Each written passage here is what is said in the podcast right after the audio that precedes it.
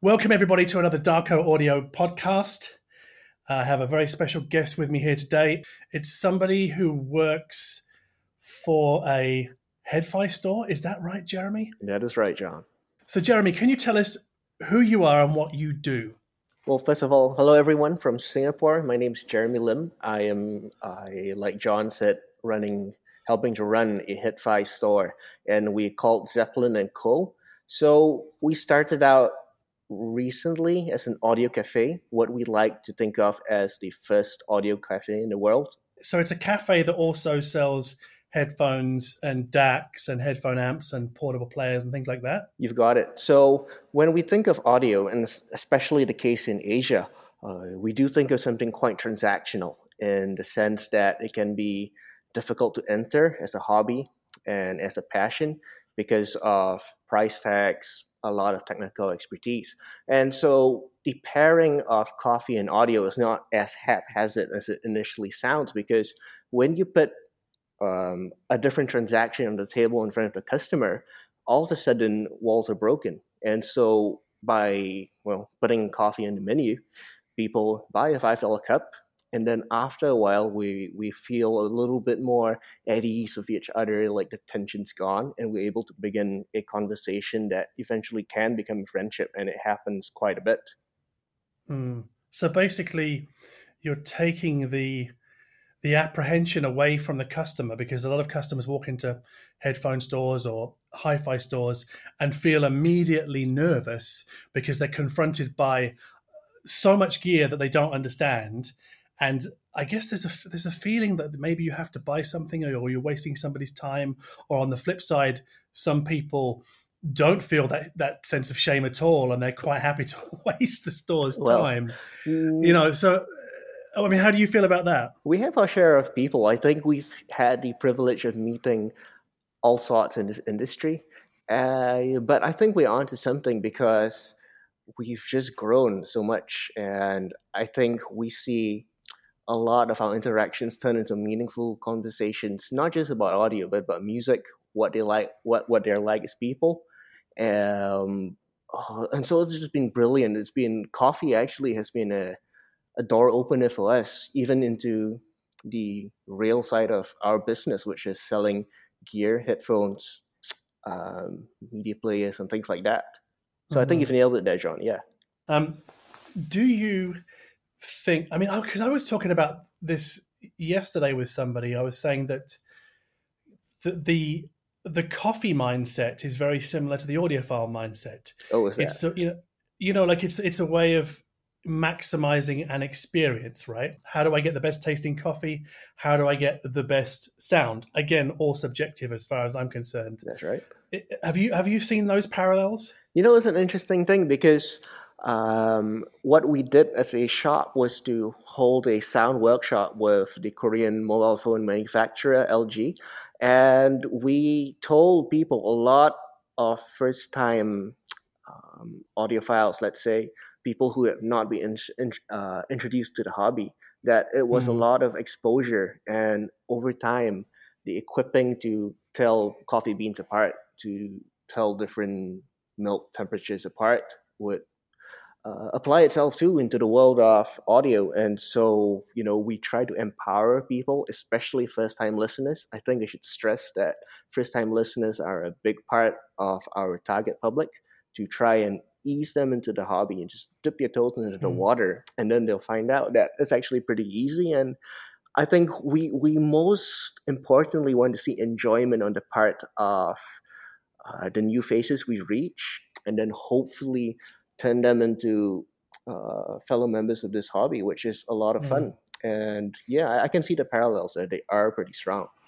I mean, do you ever get people that come in just just drink coffee and leave, and they're just there for the coffee? There are, but increasingly we, we we see people come in for the coffee, and then they walk out with the most expensive coffee they've ever bought, which would be well maybe a pair of headphones or something. But really, I, I think naturally when you look at a cafe with a lot of headphones on display, naturally, and a lot of people listening at the same time, naturally you're drawn to ask what this is all about. And we do get those questions. I think mm. that three years in, this there's obviously links to this concept because we still have so many people to reach the number of times I have to introduce what Zeppelin and Co is to the public is um, uncountable every single day. Mm. Yeah. I mean, I think it's brilliant because you, you what you're doing is giving something, you're giving people something to do whilst they're drinking their coffee, like listening to music, right? And they can do it at this, I presume, at this headphone station or this headphone station, yeah. or well, there aren't so many stations. I think it's just a free space with seats and do whatever you like. Really, uh, no drinks at the audio bar. Quote me on that. Yeah, mm. yeah. So you don't have drinks at the audio bar, but you no, let people bring definitely. gear to to the tables to the tables. Yeah, just because they're like expensive amplifiers on the audio bar. Now, having uh, because I've seen some pictures of your cafe slash store already on your Facebook account, I believe. Mm-hmm. And one one thing that struck me was how young everybody is. I mean, is there something going on in Singapore where all these like, head-fi guys are just they all seem to they all look like they're about 20 years old. But is that is that is that a Singapore thing or do you think that's an Asian thing or is that is that a, a Zeppelin and Co thing? That's a really interesting question, really, and I don't think there's any right answer about this. But I think if we mm. look at it from a societal point of view, it is probably an Asian thing. And if we look at it from an industry point of view, it is also probably a hi-fi thing, what we call hi-fi for headphones. So mm-hmm. back to the Asian thing, um, in Asia, I think we're a bit more space scarce. We see a lot more living densities. And mm-hmm. so the opportunity to have big living rooms, big listening rooms diminishes. And so headphones become a really good point of personal listening. Personal audio mm. and Asia's a big thing simply because Asians, as a lifestyle, we, we move around a lot more. And so a lot of people are likely to own a good pair of in ears, earphones, or an open back headphone to listen to at home, but don't have mm-hmm. a nice pair of bookshelves or floor standers. And if we look at the industry I'm talking about, Hi-Fi, I think that qualitatively, it's come leaps and bounds in the last three years as a business and from a techn- technological standpoint. Mm-hmm. I, I think that the ticket to entry in Hi-Fi is unique as well because at Zeppelin and Co., if we look at our price tags, we have something that can start at 20 euros and go all the way up to 25,000 euros. And mm-hmm. so there is a bit of something for everyone in Hi-Fi. I think that's golden option for us to introduce new listeners to earphones because 20 euros is not expensive at all. But for the enthusiast, someone who's been in this hobby for a very long time, I think we're able to keep them interested of something a little bit more uh, upmarket. And so mm. Hi-Fi is a really good place. At the same time, obviously, Tidal and Spotify, um, as questionable as ethics are sometimes, I think they empower the listener. I don't think the music listener has had it better ever. Mm, to answer okay. your question, yes, there's a lot more young people in the hobby in Hi-Fi and in Singapore and at Zeppelin and Co. Right, and see, I think I mean because you, the demographic of your customer base, I think would is very enviable from the perspective of say the USA and manufacturers over there.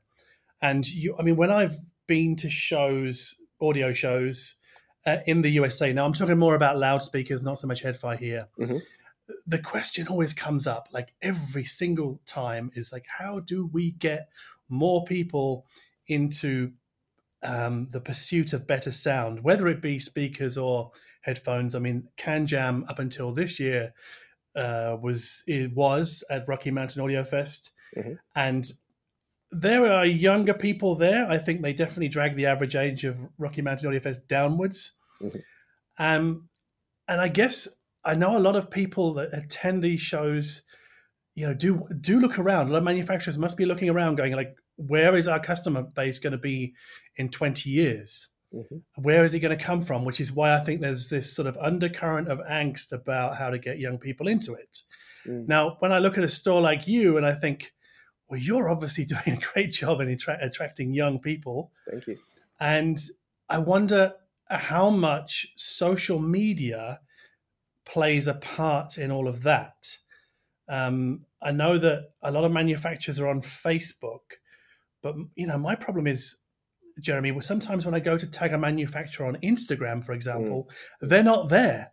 Right. And I'm thinking, why are you not here? Because for me, being on social media isn't an add-on to my business or my operation. Right. It, it it's fundamental to it, and I'm, I'm, I'm I would guess that you probably feel the same way.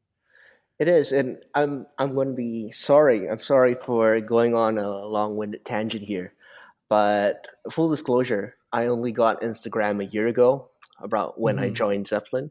So to me, um, it, it's also been a challenge to understand how younger people uh, consume their content. Uh, mm. I personally think of social media like any form of media, traditional um, broadcast or below the line. Social media is a means to an end.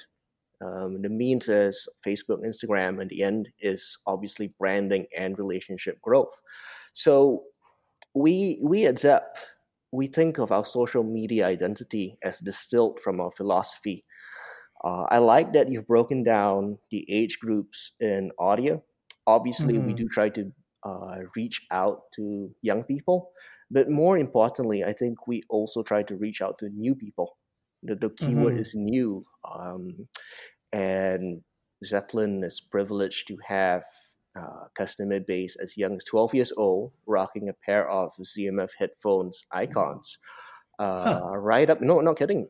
Uh, he no, buy, I believe he you. buy it with pocket money, of course, but mm-hmm. uh, you Mm-hmm. get the idea. And someone as old as 40 years old, for instance, walks in, has never ever put something better than I the iPhone earbuds on, and is blown away by the quality of a hundred and twenty USD iBasso earphone. Mm-hmm. so the opportunity is ripe to reach all ages. Now, speaking specifically about social media, uh, I think mm-hmm. social media happens a lot faster, and that ties in with what HeadFi is, which is a very fast moving business uh, at the end of the day, a social media, an effective social media implementation requires a good media plan, like any business. And I think Zeppelin's privileged to have a media department, if we can consider like three out of five people in one department, a department, we, we're privileged to have uh, trained media professionals, two of which have worked in advertising and one used mm-hmm. in journalism. So if you see where I'm going here, it's the crafting of a story and a message that, at the end of the day, requires uh, is required to maximize the potential of social media. Mm-hmm. We don't want it to be an ad hoc thing. We want it to be central to the message we're spreading.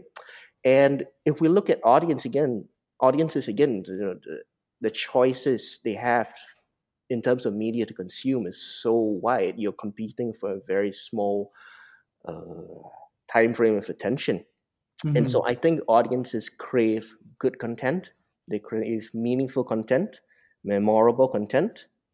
And we've we've been able, thankfully, to build our credibility as a voice, a public voice on HeadFi, um, and and on social media, really, where a lot of new people are are looking. You know, um, untapped potential as mm. a market.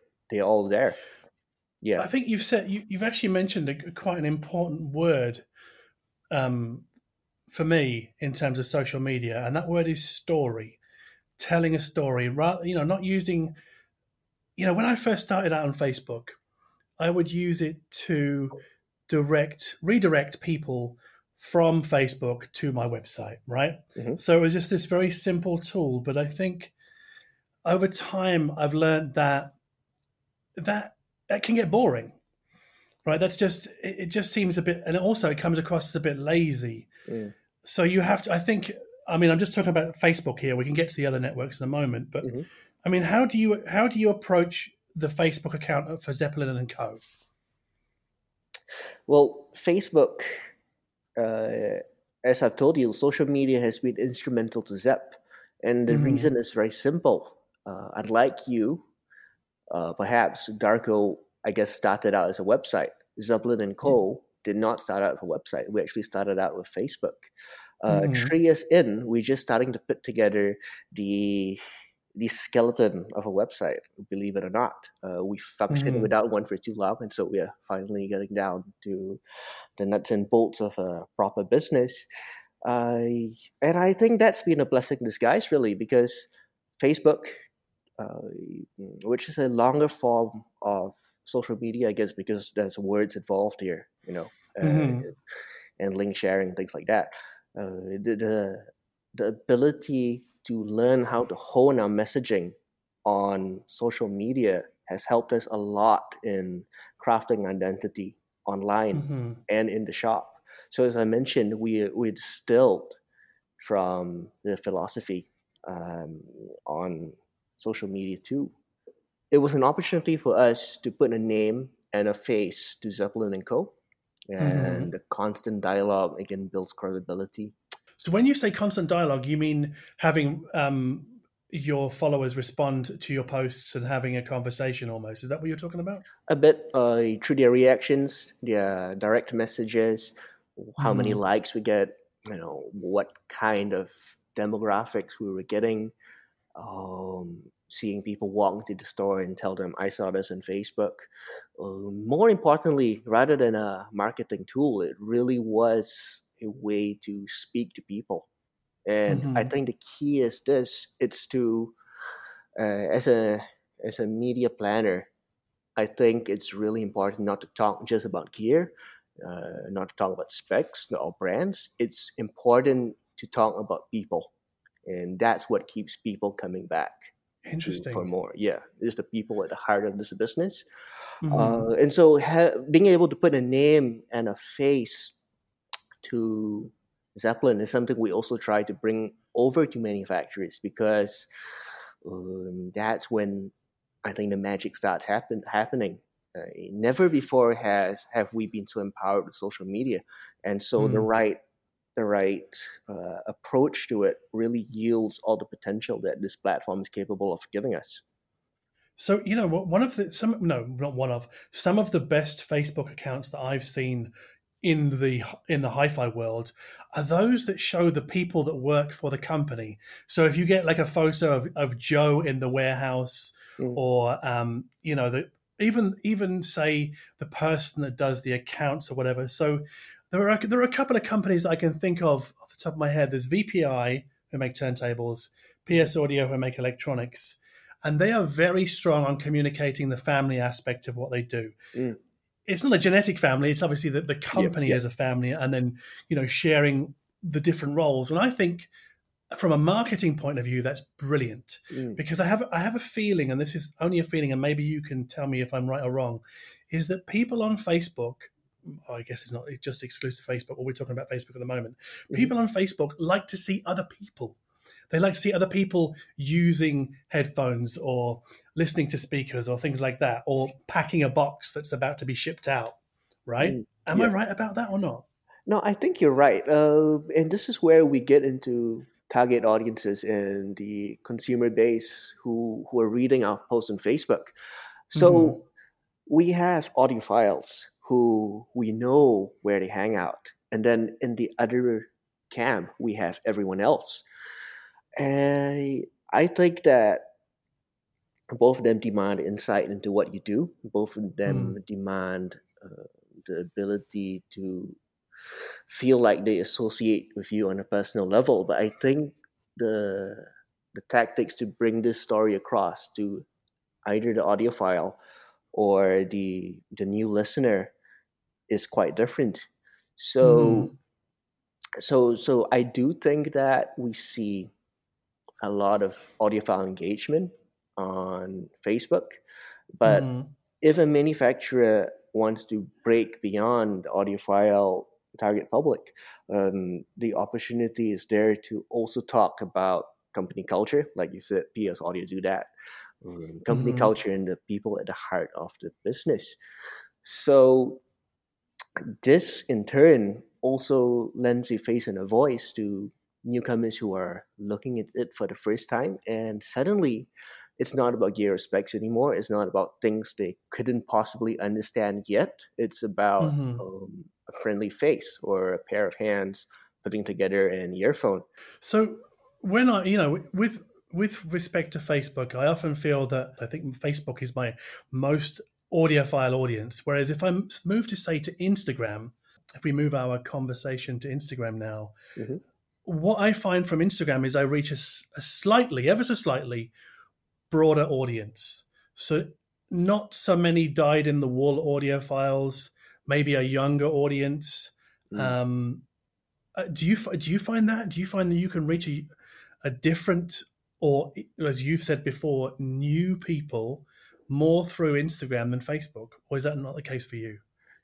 Um, it's interesting you've brought this up, and I think that you've highlighted your different demographics be- between Facebook and Instagram just proves the point that I- have noticed clearly that your Facebook page has an identity towards the audiophile, perhaps, as you've mentioned, and your Instagram page draws a certain crowd, and I can look at the content that you put on Instagram, and it's actually different to what you put up on Facebook it's a lot uh, more consumable.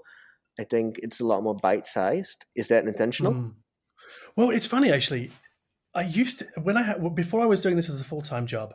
I, I didn't have time to do different things for different um, right. avenues. And actually, at the time, I think about four or five years ago, I just thought, well, I'll put it on Facebook and I'll put it on Instagram and I'll put it on Twitter. And if it's the same, whatever, it's just out through those different channels. Mm. in the last two years, since I've lived in Germany, I've really worked hard to make sure that my Facebook and my Twitter and my Instagram have uh, uh, contain different content. So yeah. I'll put one thing on Facebook today, something completely different on Instagram, and something completely different on Twitter. Mm. So that if you're following me on all three, you're not getting repetition, which is annoying. Mm-hmm. Um, so I think this is an important point. Actually, is I mean, I don't. Do I want to go there yet? I guess you know I would you know to manufacturers, and maybe you can tell me how you feel about this. I, I think a manufacturer, a hi-fi manufacturer, a company, or a show organizer or whatever should be on Facebook, Twitter, and Instagram. No questions asked. They have to be on those things if they want to, to maximize their reach. Do you at Zeppelin and Co. Do you push different content out through those different platforms, social media platforms? Not yet, I think, because uh, I think our role as a retail shop is a little different to one in the media. So yes. we do have a consistent tone and message that is echoed across what we have right now. Uh, it's Facebook, Instagram, mm-hmm. um, a soon to be launched YouTube channel, and our website. So being run by a lady, our founder is Christy Song. Obviously, mm-hmm. things are a little more aesthetically pleasing. Uh, mm-hmm. You could say a little essentially uh, put together from a pictorial and uh, text standpoint. Uh, absolutely, the focus the focus is there. She will come in and she will tell us that ladies mm. have ears as well, as do young people, um, as do as as anyone really who has the right to listen to music in a better mm. way. And better can mean many things.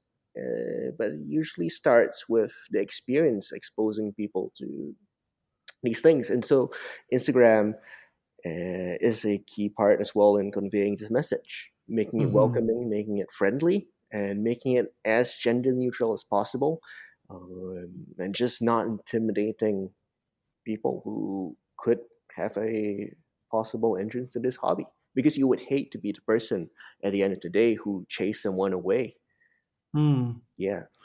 So you use social media channels to communicate this is part of your brand identity that you're inclusive to women and to, to younger people also to older people just to everybody. Is that what you're is that what you're going for? Absolutely. So facebook and instagram have done this for us. The has have built the voice of zep quite importantly and we're going to look to transfer that to the website now which is just being built. I mm-hmm. think that um, the website will have a different tone and so while we don't exactly see social media platforms as different from each other yet. I think mm-hmm. that the website is obviously going to op- occupy a different, more official voice without losing the charm and the the approachability of our social media accounts. I think it's really interesting that you, you know, you've got a store and then you guys have got a Facebook account and an Instagram account, and you've had those, and they've built your initial um, first couple of years. It's two years you've been in operation. Is that right? Now about three years. About three we years. celebrated So- our third anniversary in July. Oh, well, congratulations! Thank you. So you you've used social media up until this point, just social media, no website And to none build your all. presence. Absolutely, none at all. That's fa- I mean that's fascinating that you could you can do that. So you don't really need what you're saying is you actually don't necessarily need a website anymore. You can just have social media channels to build awareness of what you're doing. Is that right? Not from an academic point of view, no, absolutely not. We should have built that website up earlier, but I'm happy you're seeing the silver lining of things. Mhm. Uh, yeah, our directors are kicking us really. Look, I think that we've been lucky that social media has established people as stakeholders of ZEP. And if you're getting this very family like driven business, something that everyone has a part of, I think Mm. you wouldn't be wrong. I think that through social media and then the interactions that get built upon in store, they facilitate dialogue both ways, as I've mentioned, as I've mentioned, and Mhm. there's this sense of ownership as well uh, of Zep being a part of the community, and we do. So we've we've talked a lot about Facebook and Instagram. That's one of Mhm. them, but let's not forget that audiophiles do hang out in forums and we're talking young tech savvy audiophiles who are on Mhm. discord which is a gaming server in southeast asia i believe I'm sorry. Uh, What what is it called? uh, discord d-i-s-c-o-r-d Discord. Okay. yeah it's a it's a gaming server so HeadFi Right. is another big advocate of us Sure. and we Mm. we do depend a lot on people to shout our name as well for the good stuff obviously like being famous uh, infamous i think Mhm. get you attention but it's so nice really to see zep as being a work of the community as well and where Mhm. people do give us we try to give back a little bit um, but it is very special so it's not just being down to social media Mhm. but that we've been able to survive and thrive after three years without a website. But it is a key contributor, that's for sure. Are there any social networks in Singapore that are not used in, um, say, in the USA or Europe or Australia? Because I know that in China, there's they have a whole bunch of their own, and, and Japan does. I'm not. I'm not sure whether you guys have a, you know, like a, a locally specific social network at all. No, not really. I think we are ves- we are very westernized in the Mhm. media we consume. We're very westernized in the platforms we are on.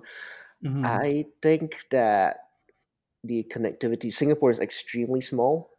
It's a Mhm. country of seven million people, and I don't believe it's much bigger than Tasmania in Australia. yeah. Right. Um, so technologically, we're very empowered. The internet is fantastic everywhere you go. There's never any dropouts. There's never any point where you can't be reached on your phone. Mhm. Um, and so we are constantly cycling through our feeds because we're pretty bored as a bunch of people, to be frank.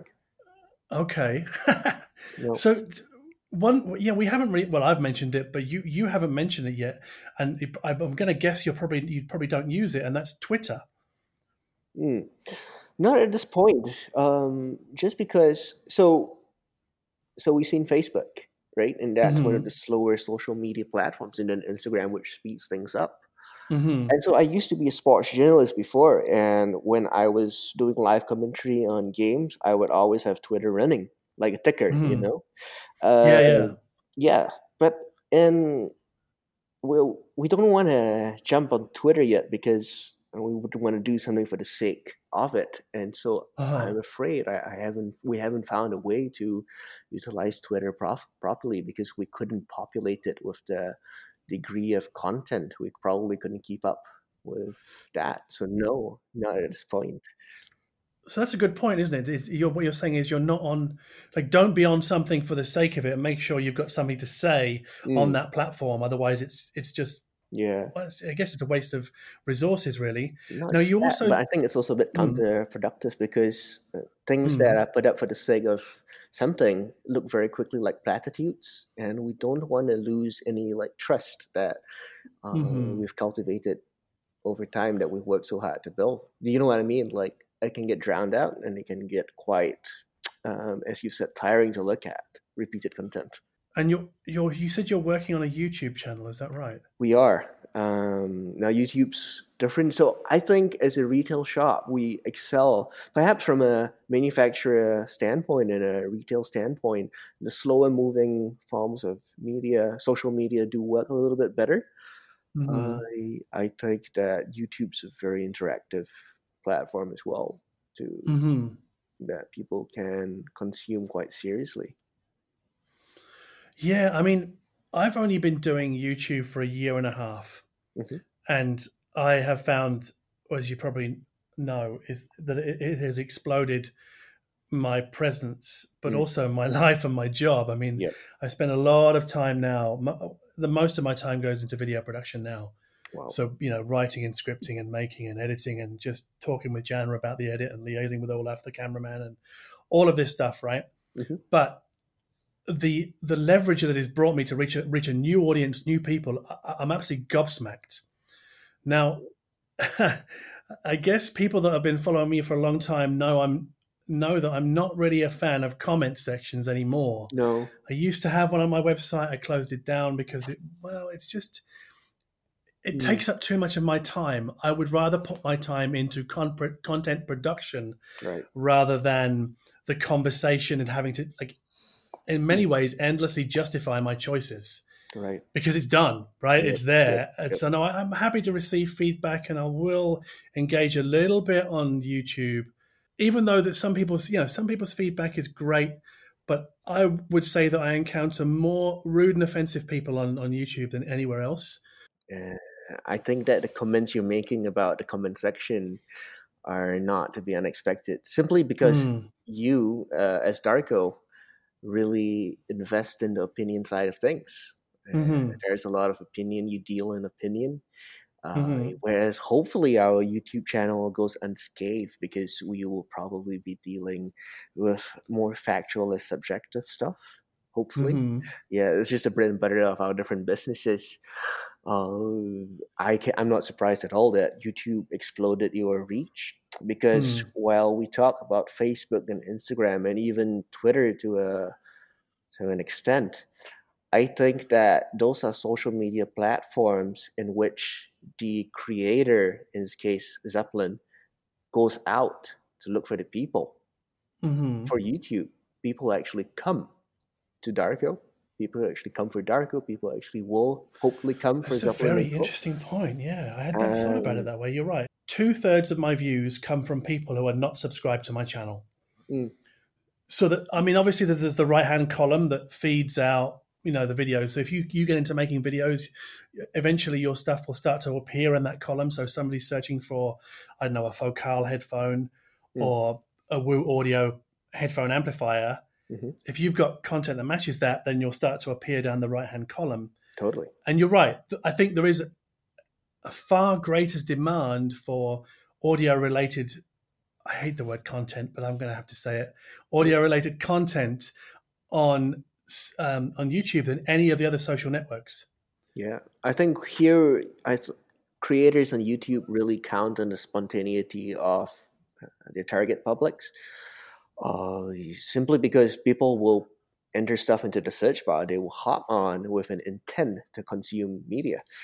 Mhm. Um, and if you can create fun and engaging content and informative content in which the that feels like an exchange was done and the Mm. user and the consumer walked away with something that they feel made them better, more informed. Uh, I think that's just a brilliant way to build a relationship, to build a brand, to build a voice, to build credibility. Um, and it's something that I don't think Google are taking lightly at all. I think they're um, increasingly realizing that YouTube is a way of the future. And so is Facebook as well, because Facebook Mhm. is great at allowing us to upload videos to our existing Mhm. customer base. But if you want to grow, if you want to reach anyone, you've got to be on YouTube. That's a mandatory. So you think that YouTube is the mandatory choice now? It's it's got to be, and I think it consumes a lot more resources than any of the other social media platforms. Like you, should Yes. describe yourself, yeah, exactly, and for good reason. For good reason, because Mm. what's put on YouTube, there is an official officialness about it. I I think Yeah. Um, it's a very it's a big statement of intent when you put together a YouTube video and you I think what record it. hmm Yeah, yeah. I mean, I think what I like about YouTube is you get out of it what you put into it. Mhm. It seems it seems to be very democratic in that respect. You know, like I mean, we work very hard to make videos that look and hopefully sound nice Mm. beyond the content, and that seems to have paid off. That decision paid has paid off. Um, that's not to take away from you know people that choose to you know just talk into a, a phone because they can obviously make more videos more quickly. So they make up for volume what they lack in quality. So I think they are also rewarded as well. But it, again, it's still time. You still have to think about things. And obviously, when you're writing an article or writing a Facebook post, you can go back and hone it. But if you're making a video, Yep. a lot more planning needs to go in Yep, because it's beforehand.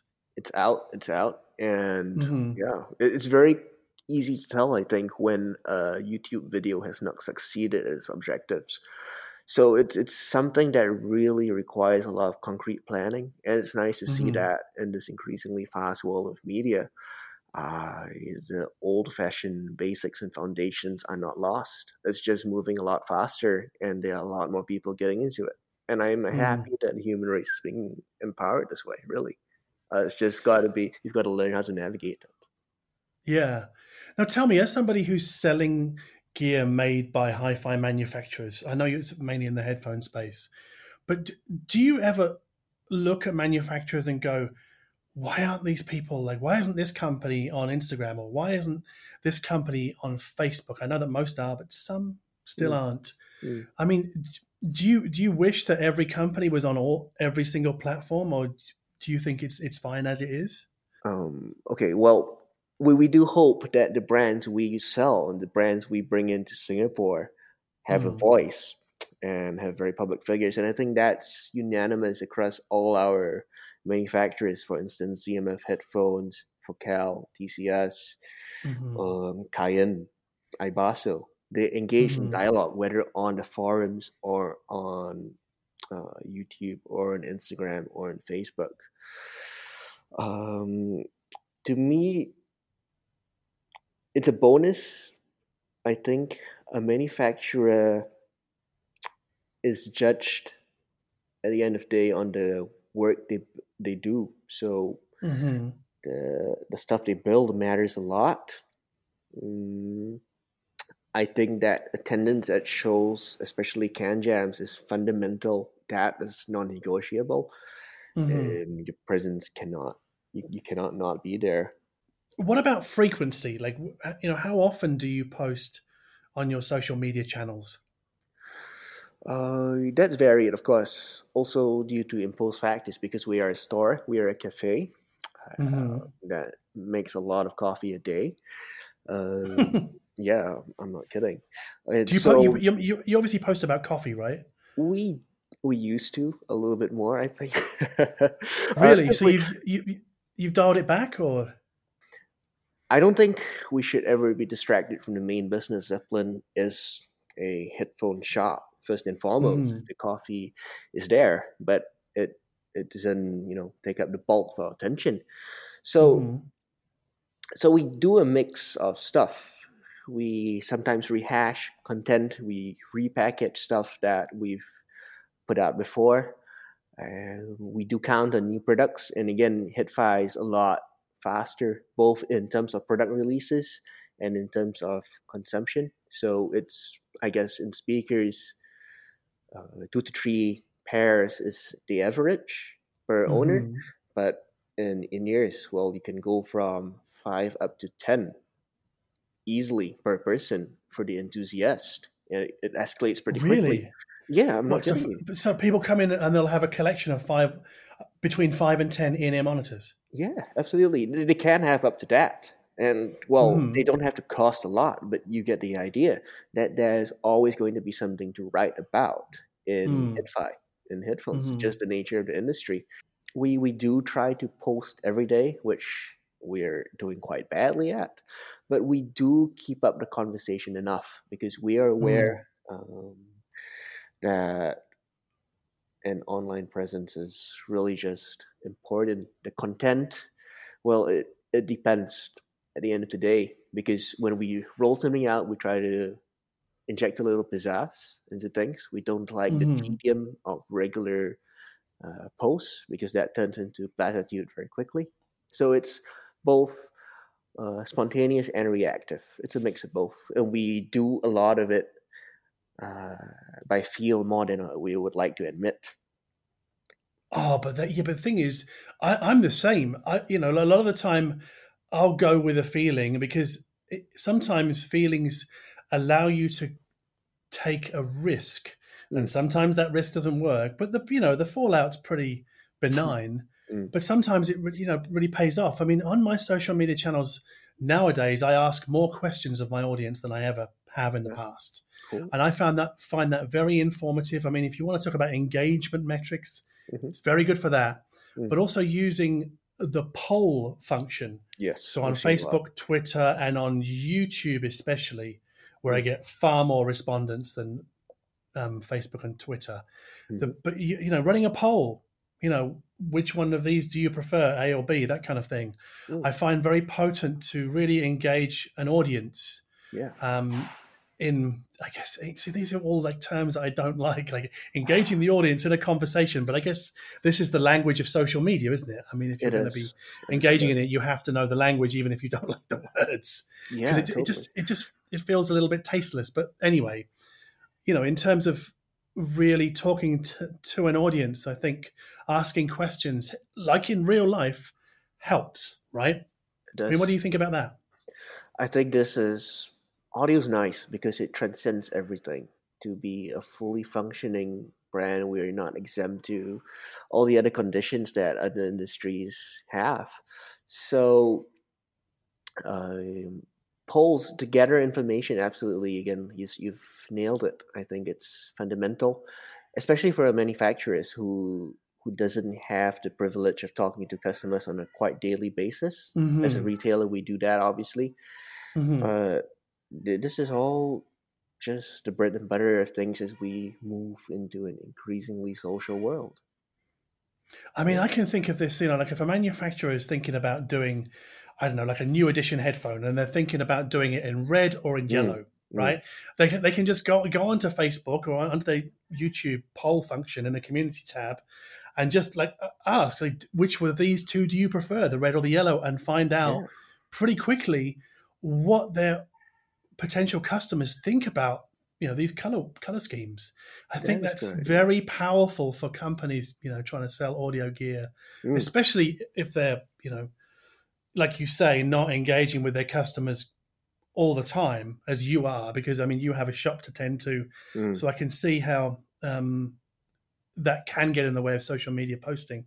I do think that manufacturers yes should also a lot of our manufacturers do have a Facebook presence or an Instagram presence. I would love to see them proactively use it a bit more. Um, mm-hmm. so those polls you've talked about, they, they, sound golden to me because when someone, um, when a manufacturer thinks about releasing a color or an option or a module, they come to us, the retailer, instead of you know polling the audience directly. I assume they poll the audience at shows, but I think there's potential to be had and and doing it online. So, Jeremy, thank you so much for joining us today and sharing your insights with us about Zeppelin and Co. Thank you, John, for having me. Happy listening, everyone. What is the what's the URL of your website, by the way? Uh, zeppelinandco.com. Z e p p e l i n a n d c o.com. Perfect.